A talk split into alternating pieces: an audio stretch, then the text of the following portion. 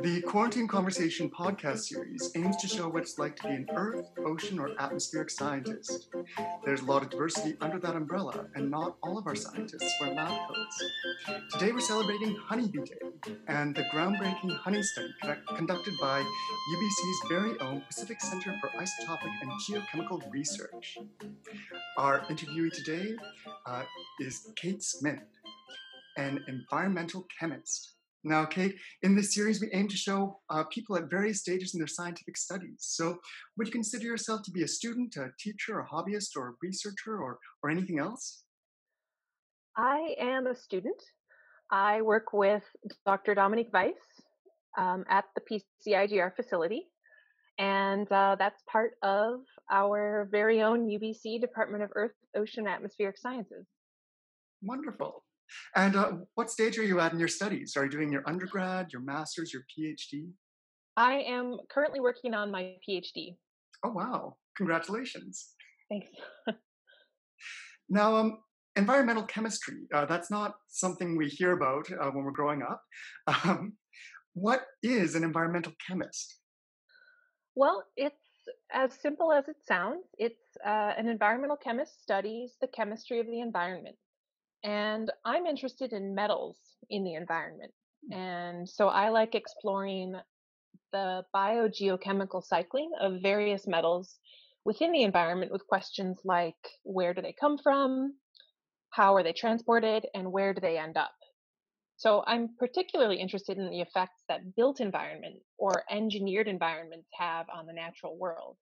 So the classic example of an engineered environment is a neighborhood or a city um, but other examples include things like a golf course or uh, a mine or a quarry or even agricultural operations. Those are all built environments. Um, they're all engineered, they're all human made. So um, all of those features have some effect on the chemistry of the surrounding environment. Oh, really interesting. Now, we've all got favorites. Do you have a favorite metal to study?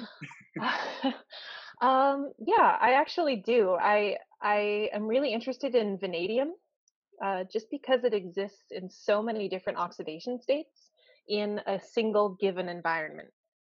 Um, but right now I'm working on lead, which I also find very interesting um, for geochemical reasons as well as public health reasons.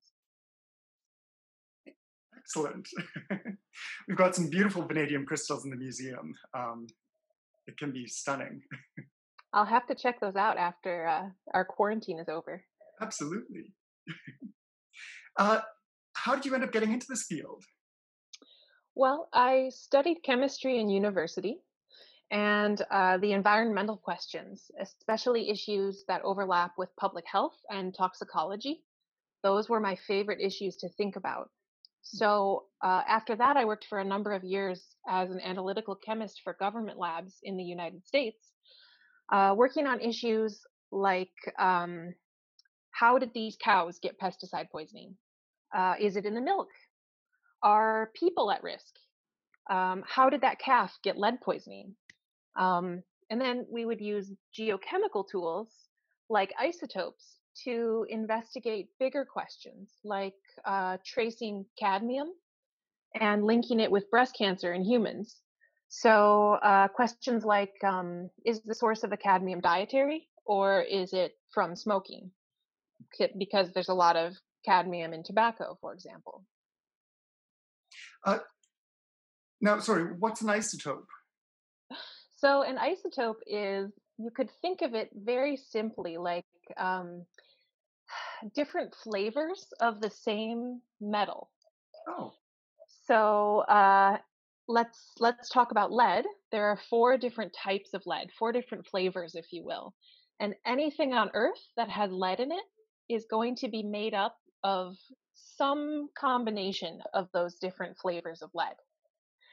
And uh, we use that, we, we can measure the amounts of these different types of lead in any substance. And that is a bit of a signature um, it's it's characteristic and sometimes it's unique and that helps us identify where the lead may be coming from and and we we use this idea with other metals like cadmium or zinc or copper or tin isotopes in the environment.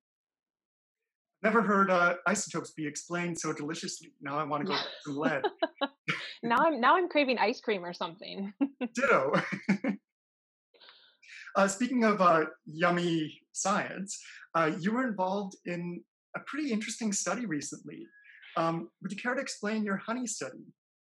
Sure. Well, right now I, I am working on using honeybees and their honey to help us map metal distributions in Metro Vancouver and within other cities. Uh, we're focusing a lot of effort on lead, as I mentioned before, which is is neurotoxic, um, and it's still pervasive everywhere, uh, but especially in in any city or industrial environment. Uh, so the idea is that the honeybees they fly through the air, they drink water, they land on soil and surfaces while they're foraging for their nectar and pollen, but they're also passively collecting particulate matter and dust. And uh, as a result, the, the honey they produce provides us with a chemical snapshot of each hive's immediate surroundings. And we call this biomonitoring, where we rely on a living thing in this case honeybees, to provide us with information about the environment that they live in. So, um, does that mean that this honey is unsafe or? No, that's a very good point. Thank you for bringing that up. Uh, the levels that we're talking about, the the uh, total amounts of lead and, and other metals in the honey are very, very low. Uh, they're well below the regulation limit for um, for Canada and and the CDC in the U.S. Um, or excuse me, the FDA in the U.S. And uh, you, we calculated uh, you would have to eat over half a kilogram in one day for several days to have any adverse effect from eating Vancouver honey. So uh, there's no way you could humanly eat enough to get any any lead poisoning or anything like that. Well, that's good to know. I, am always a big fan mm-hmm. of, of, local honey. Oh yeah, definitely. um, how far do these honeybees travel in, in a day? So in a city like Vancouver, where there's there's a really uh, a typically longer bloom season, so it's kind of a long, mild year. the The honey production season is is several months long, and it's a very green city. We get a lot of rain, so there's good bloom diversity. So the bees, especially the urban bees, they don't have to forage very far. It's just a couple of kilometers away from their hive. Excellent. Um, now I'm curious, how do you actually like physically do a study like this? Uh, do you actually go out to the hives, or do people bring their honey to you? It's uh, it's a combination actually. In most of 2018 and 2019, I spent in the field in Metro Vancouver, so within the city and in the surrounding regions. Um, and I, I, repeatedly visited a, se- a, series of about 40 to 45 hives. And uh, I, it's a good thing I'm not allergic to bee stings because I initially had started um, recording. I had a spreadsheet at the beginning of this study recording every bee sting I got um, but I, I very quickly lost count. It was like over 15 bee stings before I decided to give up. But um, so that was a bit of a surprise. oh. But other than that, I think uh, the one of the positive aspects about this type of field work is the fact that you can't do this sort of work without involving the community. So a lot of these hives exist in people's backyards or on the rooftop of an apartment building downtown or on a business downtown. And so it gave me an opportunity to interact with the general community. And people are really interested in what you're working on. They want to talk about it. They're excited that their honey or their bees are part of some cool study. And it really made me happy to see how excited the community was to be involved. And so after the first couple of studies came out and were published, people caught wind of this and they started sending us honey from everywhere. I mean, now we have honey from almost every continent, oh, which wow. is really cool. And um, actually, a study just came out today a suite of honey samples collected in Paris immediately following the fire at Notre Dame Cathedral, which you may have seen in the news, released a lot of lead into the environment. Um, so it's because of that initial study that word got out and it put us in collaboration with urban beekeepers in Paris. And right now we're working on, we're working with beekeepers, um, actually a high school student in New York City who works with beekeepers there. And we're working with people in Kauai. And it's, it's really grown into something big. oh, wow. You really seem to have tapped into something. Hmm. uh, I've never even thought about an urban beekeeping community here in Vancouver. How big would you say that community is? So I was shocked at how many people keep bees. And I was talking to the uh, BC has a provincial apiarist who uh, he, he, does a lot of educational outreach. You can take uh, urban beekeeping courses. Um, he makes sure that people know what they're doing and uh, make sure people keep bees in a safe way. Uh, he estimates that there are over 17,000 registered hives in all of the Metro Vancouver region. So it's a fair number of hives out there.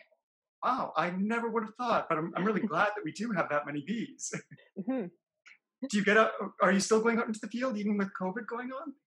No, uh, the field work is is pretty much on hold, except for a few members of our community who are beekeepers, and they are collecting some samples for us. The interesting question for this summer is as you know, the infrastructure sort of stopped during COVID. And so uh, we thought it would be a good idea to keep collecting some honey just to see if there's some difference in maybe the chemistry with, you know, all most of the flights being canceled. The trains aren't running as much. There's less freight. There's less shipping. All of these all of these factors add up to sort of the chemistry of a city which is reflected in the honey.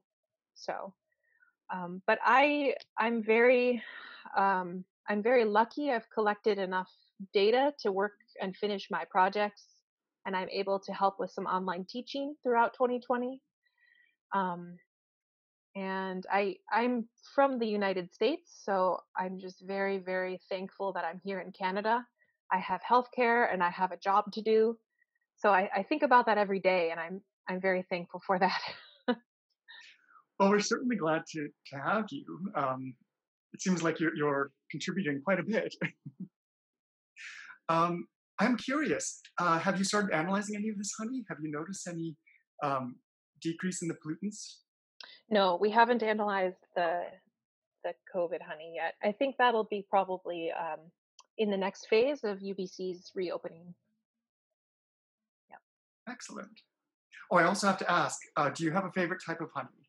Any recommendations? A favorite type of honey? No, I actually. Uh, uh, this is really sad, but I've sort of lost my appetite for honey.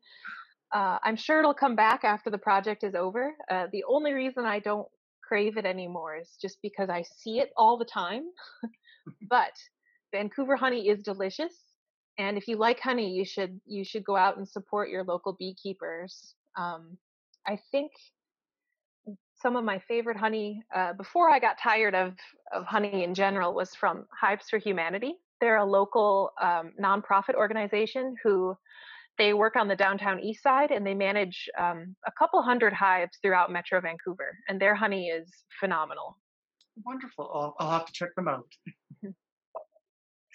um, now, one thing I often hear about people, uh, scientists who are doing all this research, is that um, they're, they're, often spending a lot of time in the field. Um, a lot of crazy things happen in the field. Um, you mentioned you're getting stung by bees constantly, which is something that you don't often expect for a, um, environmental scientist. Yeah, I wouldn't say c- constantly, but uh, yeah, that was a surprise. Do you have any other field stories or? Um, I think aside aside from that, the the community involvement was was really fun. So I would often I also did in in conjunction with the honey sampling some some topsoil and air air quality monitoring and um, so i would go it would be like 6 or 6.30 in the morning i would stop by the Fairmont Waterfront Hotel right downtown next to the Port of Vancouver. Um, and I would meet the maintenance engineers. They would just be getting off their third shift. I would just be getting ready for the day, but we would meet. They would take me up to the rooftop and we would set up air sampling equipment. Oh. Um, and so I worked with them. I got to work with um, municipal workers that worked for uh, Metro Vancouver um, at their air sampling stations. They let us set up some equipment. And so working with them and the general community, people who let me sample their topsoil in their yards or um, sample their beehives, of course, has been a pleasure. That's, I think, the highlight of the field work for sure. Oh, interesting again, that's not something you often expect for um, a scientist in the Department of Earth, Ocean, and Atmospheric Sciences. Uh, no, not really. Climbing to the roof of luxury hotels to test yep. the air. but I mean, the the whole reason is this is the new environment, right? Cities are the new normal, so we have to think of, you know, if we're going to start sampling the chemistry of the environment, we have to include cities. Absolutely. Um, and I mean, it's where most of us live now. Exactly. Um, okay, so it, it seems pretty obvious how your research is um, important in a real world sense, but um, do you want to uh, to elaborate, or or are there any um, ways in which it's important which aren't so, so evident? Uh, so I, I think I'll start with the more evident connection. Is that well, first of all, there's no perfect biomonitoring proxy for the environment. Uh, but but honeybees do a pretty good job. And what's cool about it is that the hive sampling is relatively inexpensive and it's quite simple. So um, that's in comparison to other types of environmental testing, like uh, continuous soil and air monitoring. Um, so honeybees and hive infrastructure, they already exist in most places that humans live already. So um, so this method is theoretically applicable anywhere that hives exist. So that makes it possible for other cities around the world to potentially apply this method.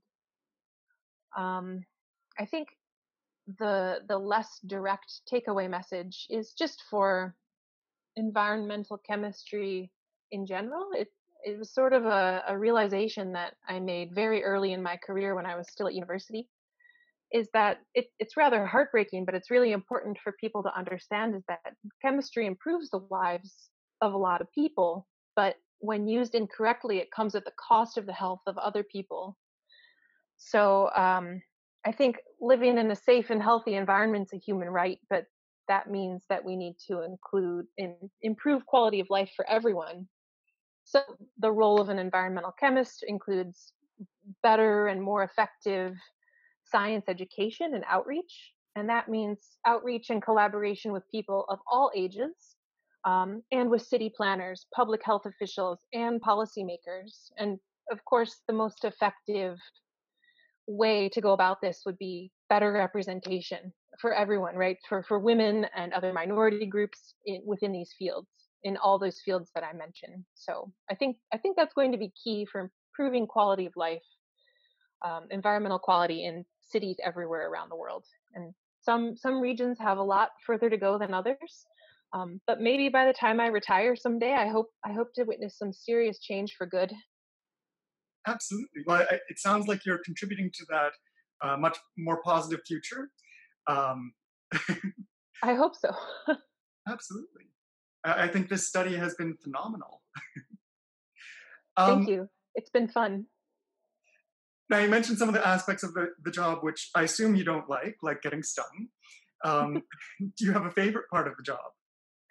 I think, well, I I really like analytical chemistry, and we have the the PCIGR facility here is is fantastic. The collection of instrumentation is and personnel is just um, world class. So that's I think what initially drew my interest in the subject or the study. But what I think stole my heart was learning all about beekeeping, um, especially the nuances of urban beekeeping. I had no idea how uh, how complex, how involved it was, and it's been um, well. It's not only applicable and relevant to the study, but it's it's really fun. Excellent. Had you done any beekeeping before this? Or? No, no, never. I had never done any beekeeping. I mean, I, have never actually met a beekeeper, so this is um, new for me as well. well, uh, I, I, I still don't consider myself a beekeeper. I'm, I'm still on the learning curve there. Would you ever go into beekeeping as a hobby? As a hobby, I think maybe, maybe someday. uh, maybe, right? Maybe. now, of course, um, all of our lives have been turned upside down these last few months uh, with the COVID outbreak. Um, has that impacted your work? You said you've you were able to stockpile a lot of data, um, mm-hmm. but were you affected any other way? Uh, aside, well, I, I'm very worried for for family in in other parts of the world. Canada, I think, is handling this very very well, um, as well as can be expected. So um, I'm thankful to be here and thankful that I have work to do, which I think being busy and, and keeping busy is has is really important these days, especially for me. I know everyone's coping differently, but um, having some cool chemistry to focus on has really been helpful. And I hope you take comfort in the fact that I mean we all appreciate the work that you're doing, um, and it, it does sound really really interesting. Thank you. Um, Kate, those are all my questions for today. Was there anything okay. you want to say before I let you go? No, but thank you. Thank you for having me. This has been a pleasure. Oh, absolutely. And thank you for participating.